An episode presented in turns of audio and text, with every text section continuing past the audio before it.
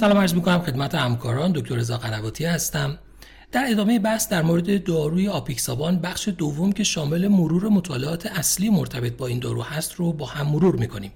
با توجه به محدودیت زمانی که در این مجموعه با اون مواجه هستیم من عمدتا مطالعات فاز 3 clinical trial رو به طور خلاصه و مختصر و در حد بیان primary outcome های مطالعه مرور می کنم و از بیان outcome های ثانویه و ارزیابی متدولوژی که مطالعات صرف نظر می کنم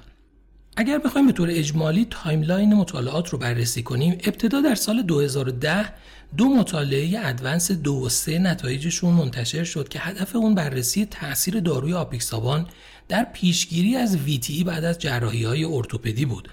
بعد از اون در سال 2011 دو مطالعه آریستوتل و اوروس نتایجشون منتشر شد که هدف اون بررسی اثر مصرف داروی آپیکسابان در پیشگیری از stroke در بیماران non-valvular AF بود. در سال 2013 نتایج دو مطالعه آمپلیفای و آمپلیفای اکستند رو داشتیم که مطالعه آمپلیفای هدفش بررسی کاربرد داروی آپیکسابان در درمان VTE بود و مطالعه آمپلیفای اکستند هدفش بررسی نقش مصرف آپیکسابان در پیشگیری از تکرار VTE متعاقب درمان اولیه بود. در سال 2019 هم دو مطالعه مهم دیگه نتایجشون منتشر شد. یکی مطالعه اورت بود که در مورد پیشگیری از بروز VTE در بیماران کنسر بود و دیگری مطالعه آگوستوس در بیماران نان والوولار AF بود که اخیرا PCI براشون انجام شده یا دچار اکیوت کرونری سیندروم شدن. و جدیدترین مطالعاتی که نتایجشون منتشر شده در سال 2020 دو مطالعه آدام VTE و مطالعه کاراواجیو بودند که هر دو در مورد درمان VTE در بیماران مبتلا به cancer هستند. اما ما در این ارائه مطالعات رو بر اساس کاربردهای بالینیشون معرفی خواهیم کرد و در مورد اونها به طور اختصار صحبت خواهیم کرد. این اندیکاسیون شامل non-valvular AF که سه مطالعه آوروس، آریستوتل و آگوستوس رو در این زمینه داریم. در مورد درمان acute phase venous thromboembolism مطالعه آمپلیفای و در مورد درمان extended در VTE هم مطالعه آمپلیفای اکستند رو داریم. در مورد پروفیلاکسی از VTE در بیماران orthopedic surgery دو مطالعه ادوانس دو و سه رو اینجا صحبت می‌کنیم و نهایتا در مورد پروفیلاکسی و درمان VTE در بیماران cancer سه مطالعه اورت، آدام و کارواژیو رو با هم مرور خواهیم کرد. اما اولین مطالعه مطالعه اوروس بود که نام اون برگرفته از نام لاتین دانشمند مسلمان ابن رشد بود و هدف اون بررسی مقایسه آپیکسابان با آسپرین در بیماران non-valvular AF ی بود که کاندید مناسبی برای دریافت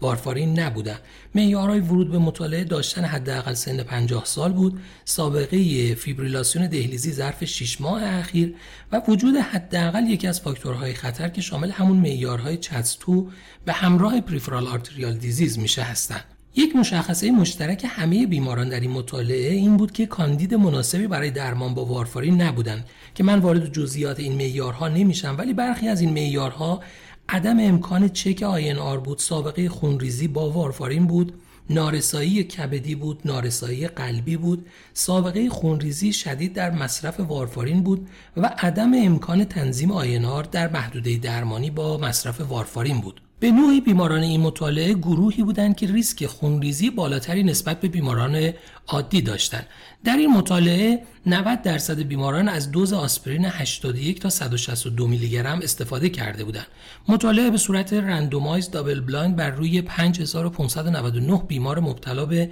non-valvular AF انجام شد. primary outcome مد نظر این مطالعه بروز stroke و آمبولی های سیستمیک بود که مصرف آپیکسابان منجر به کاهش 55 درصدی در مقایسه با آسپرین شد. ولی از نظر خونریزی علیرغم اینکه درصد قابل توجهی از این بیماران بیماران های ریسک برای خونریزی بودند ولی باز هم تفاوت معنیداری از نظر آماری بین گروه آپیکسابان با آسپرین وجود نداشت. اما مطالعه بعدی مطالعه آریستوتل بود که نام لاتین ارسطو دانشمند یونانیه و هدف اون مقایسه تاثیر آپیکسابان در برابر وارفارین در بیماران نان والوولار ایف بود. بیماران این مطالعه مواردی بودند که حداقل در دو نوار قلب AF یا flutter رو با فاصله حداقل دو هفته داشتن و حداقل یک فاکتور خطر stroke یعنی همون معیارهای CHADS2 رو داشته باشند. این مطالعه به صورت randomized و double blind بر روی بیش از 18 هزار بیمار فیبریلاسیون دهلیزی که در دو دسته آپیکسابان و وارفارین قرار گرفته بودند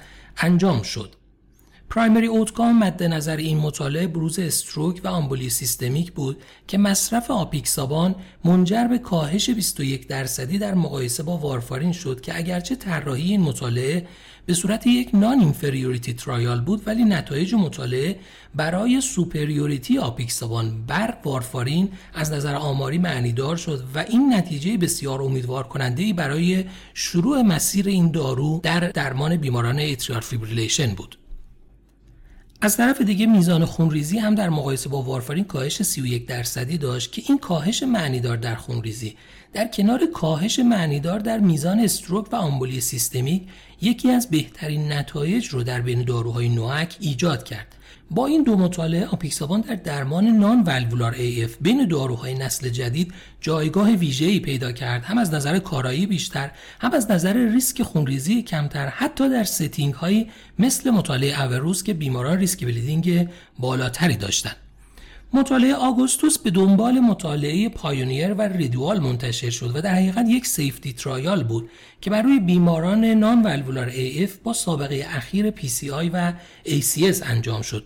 در این مطالعه بیش از 4600 بیمار با non-valvular AF در چهار دسته تقسیم بندی شدند. از یک طرف بیماران در دو گروه آپیکسابان و vitamin K antagonist ها randomize شدند و از طرف دیگه در هر گروه بیماران بین مصرف آسپرین و placebo randomize شدند. همه بیماران در این مطالعه مهارکننده P2Y12 رو مصرف می‌کردند که در 90 درصد موارد این دارو کلوپیدوگرل بوده. در مقایسه بین آپیکسابان و وارفارین آپیکسابان منجر به کاهش 31 درصدی در ریسک خونریزی های major شد که از نظر آماری هم معنیدار بود این کاهش در مقایسه آسپرین با placebo هم ریسک خونریزی در گروه آسپرین تا 90 درصد افزایش پیدا کرد. نهایتا بر اساس نتایج این مطالعه کمترین ریسک خونریزی در گروهی بود که متعاقب PCI یا acute coronary syndrome dual therapy با آپیکسابان و P2Y12 شده بودند و بیشترین ریسک خونریزی در گروهی بود که triple therapy با وارفارین و DAPT براشون انجام شده بود. نتایج این مطالعه منطبق با مطالعه ریدوال و پایونیر بود و نهایتا جایگاه dual therapy با NOAC ها بعد از آی رو در guideline ها به طور قابل توجهی ارتقا داد. اما اندیکاسیون بعدی درمان درمان در موارد ترومبو آمبولی های وریدی و شروع درمان در این بیماران بود که مطالعه AMPLIFY با این هدف انجام شد و آپیکسابان رو با وارفارین در این گروه از بیماران مورد مقایسه قرار داد. معیارهای ورود مطالعه وجود venous ترومبو امبولی علامت دار در افراد بالای 18 سالی بود که با روش های imaging وجود اون تایید شده باشه. این مطالعه یک non-inferiority trial بود بر روی بیش از 5300 بیمار با ترومبوآمبولی حاد وریدی که مدت follow-up بیماران هم 6 ماه بود. نتایج این مطالعه نشون داد که از نظر ترومبوآمبولی های وریدی علامت دار یا mortality مرتبط با اون آپیکسابان پایین تر از وارفارین نیست ولی از نظر میزان بروز خونریزی های major کاهش 69 درصدی در گروه آپیکسابان مشاهده شد که به نفع superiority این دارو بود همچنین از نظر مجموع major bleeding و clinically relevant non-major bleeding آپیکسابان در مقایسه با وارفارین کاهش 56 درصدی رو نشون داد که در این مورد هم معیارهای superiority رو کامل می‌کرد.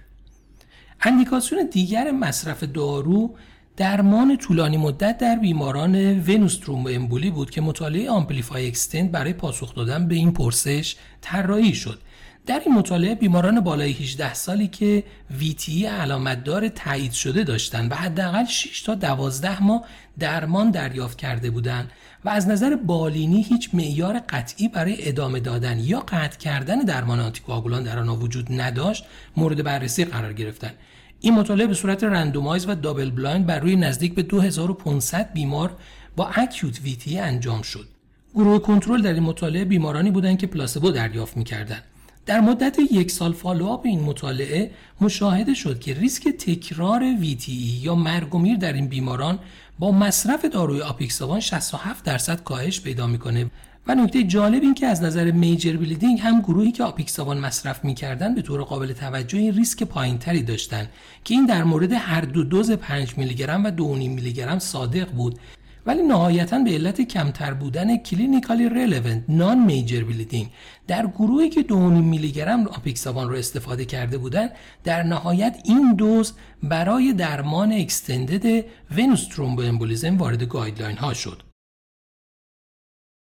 اندیکاسیون بعدی استفاده از داروی آپیکسابان برای پیشگیری از VTE در بیمارانی بود که جراحی ارتوپدی داشتند همطور که می‌دونید تا همین اواخر استاندارد درمان در اغلب این بیماران استفاده از انوکساپارین یا داروهای مشابه اون بود.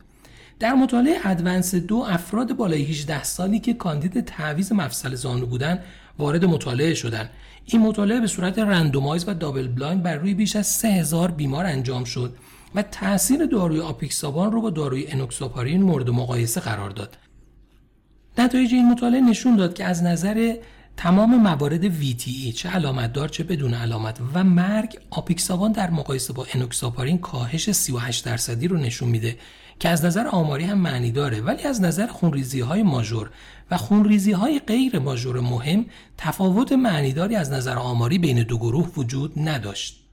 مطالعه بعد مطالعه ادوانس 3 است که در اون افراد بالای 18 سالی که کاندید تعویز مفصل لگن بودن مورد بررسی قرار گرفتن که در این مطالعه مجموعا نزدیک به 5500 بیمار در دو گروه آپیکسابان و انوکساپارین قرار گرفتن. نتایج این مطالعه هم نشون داد که مصرف آپیکسابان باعث کاهش 64 درصدی در میزان بروز و ترومبوآمبولی های وریدی علامتدار یا بدون علامت و همچنین مرگ میشه در حالی که از نظر میزان خونریزی ماژور یا خونریزی های غیر ماژور مهم تفاوت معنیداری بین دو گروه وجود نداشت. بعد از این دو مطالعه بود که داروی آپیکسابان برای پیشگیری از VTE بعد از جراحی ارتوپدی مورد تایید قرار گرفت. اما آخرین اندیکاسیون جایگاه ویژه ای رو برای داروی آپیکسابان در بین NOAC ها ایجاد کرد. همطور که می‌دونید در اغلب بیماران مبتلا به سرطان در صورت بروز های وریدی و برای پیشگیری از های وریدی تا همین اواخر اغلب guideline ها نظرشون بر استفاده از داروهای ضد انعقاد خوراکی نبود و عمدتا توصیه به مصرف LMWH می‌کردند. مطالعه اورت اولین مطالعه بود که با هدف بررسی تاثیر آپیکسابان در پیشگیری از بروز های وریدی در بیماران مبتلا به کنسر طراحی و اجرا شد. در این مطالعه افراد بالای 18 سالی که تشخیص سرطان برای اونها داده شده بود یا سرطانشون مجددا عود کرده بود و حداقل به مدت سه ماه کاندید شیمی درمانی بودند و کرونا اسکور بالاتر از دو یا حداقل دو رو داشتن وارد مطالعه شدند. اگر بخوایم خیلی سریع این risk score رو ملاحظه کنیم می‌بینیم که بیماران بر اساس site cancer شون که very high risk یا high risk هست بر اساس تعداد پلاکتشون هموگلوبینشون لوکوسیتشون یا BMI شون scoring و دسته‌بندی میشن در این مطالعه بیمارانی که حداقل score دو داشتن وارد مطالعه شدن این مطالعه یک مطالعه randomized و double blind بر روی 574 بیمار با active cancer بود که به دو دسته آپیکسابان و placebo تقسیم شدند. در مدت 6 ماه follow-up این مطالعه مشاهده شد گروهی که داروی آپیکسابان رو دریافت کردند 59 درصد بروز proximal DVT و PE در اونها کاهش داشته یعنی کاهش از 10 درصد به 4 درصد در حالی که میزان خونریزی های major در مقایسه با placebo افزایش 100 درصدی داشت ولی این عدد از 1.8 درصد به 3.5 درصد رسیده بود که این میزان افزایش خونریزی در مقایسه با میزان کاهش مطلق در بروز VTE مقدار قابل توجهی نبود. مطالعه بعدی مطالعه آدام بود که هدف اون بررسی کارایی آپیکسابان در مقایسه با دالتپارین برای درمان ویتی در بیماران مبتلا به کنسر فعال بود. این مطالعه در افراد بالای 18 سالی که کنسر فعال داشتند و مبتلا به ویتی بودن انجام شد و میزان تاثیر آپیکسابان رو با داروی دالتپارین از نظر میزان بروز خونریزی های میجر مقایسه کرد. یعنی بیشتر یک safety trial بود. در این مطالعه 300 بیمار که مبتلا به VTE بودند و همزمان cancer داشتن رو در دو گروه آپیکسابان و دالتپارین قرار دادند که نتایج مطالعه نشون داد. از نظر میزان بروز خونریزی های ماژور در مقایسه با دالتپارین داروی آپیکسابان داروی safe تریه. نهایتا مطالعه آخر یک مطالعه non-inferiority trial با هدف مقایسه آپیکسابان و دالتپارین در بیماران مبتلا به cancer ی بود که VTE داشتند یعنی مطالعه کارواجیو این مطالعه در بالغین مبتلا به کنسری که اخیرا تشخیص ترومبوآمبولی وریدی براشون مطرح شده بود انجام شد و بیماران به طور رندوم در دو گروه آپیکسابان و دالتپارین قرار گرفتند. این مطالعه روی 1170 بیمار انجام شد و نتایج مطالعه نشون داد که مصرف داروی آپیکسابان باعث کاهش 27 درصدی در تکرار ترومبوآمبولی های وریدی میشه ولی از نظر خونریزی های ماژور هم تفاوت معنیداری بین داروی آپیکسابان و دالتپارین در این مطالعه وجود نداشت. با توجه به نتایج این سه مطالعه اخیر در مورد پیشگیری و درمان VTE در بیماران cancer باید منتظر باشیم تا ببینیم این evidence های جدید چه تأثیری بر روی guideline های جدید پیشگیری و درمان VTE در بیماران cancer خواهند گذاشت. امیدوارم این مجموعه که مرور سریع مطالعات مهم در مورد داروی آپیکسابان بود برای شما مفید بوده باشه. ممنونم از توجه شما.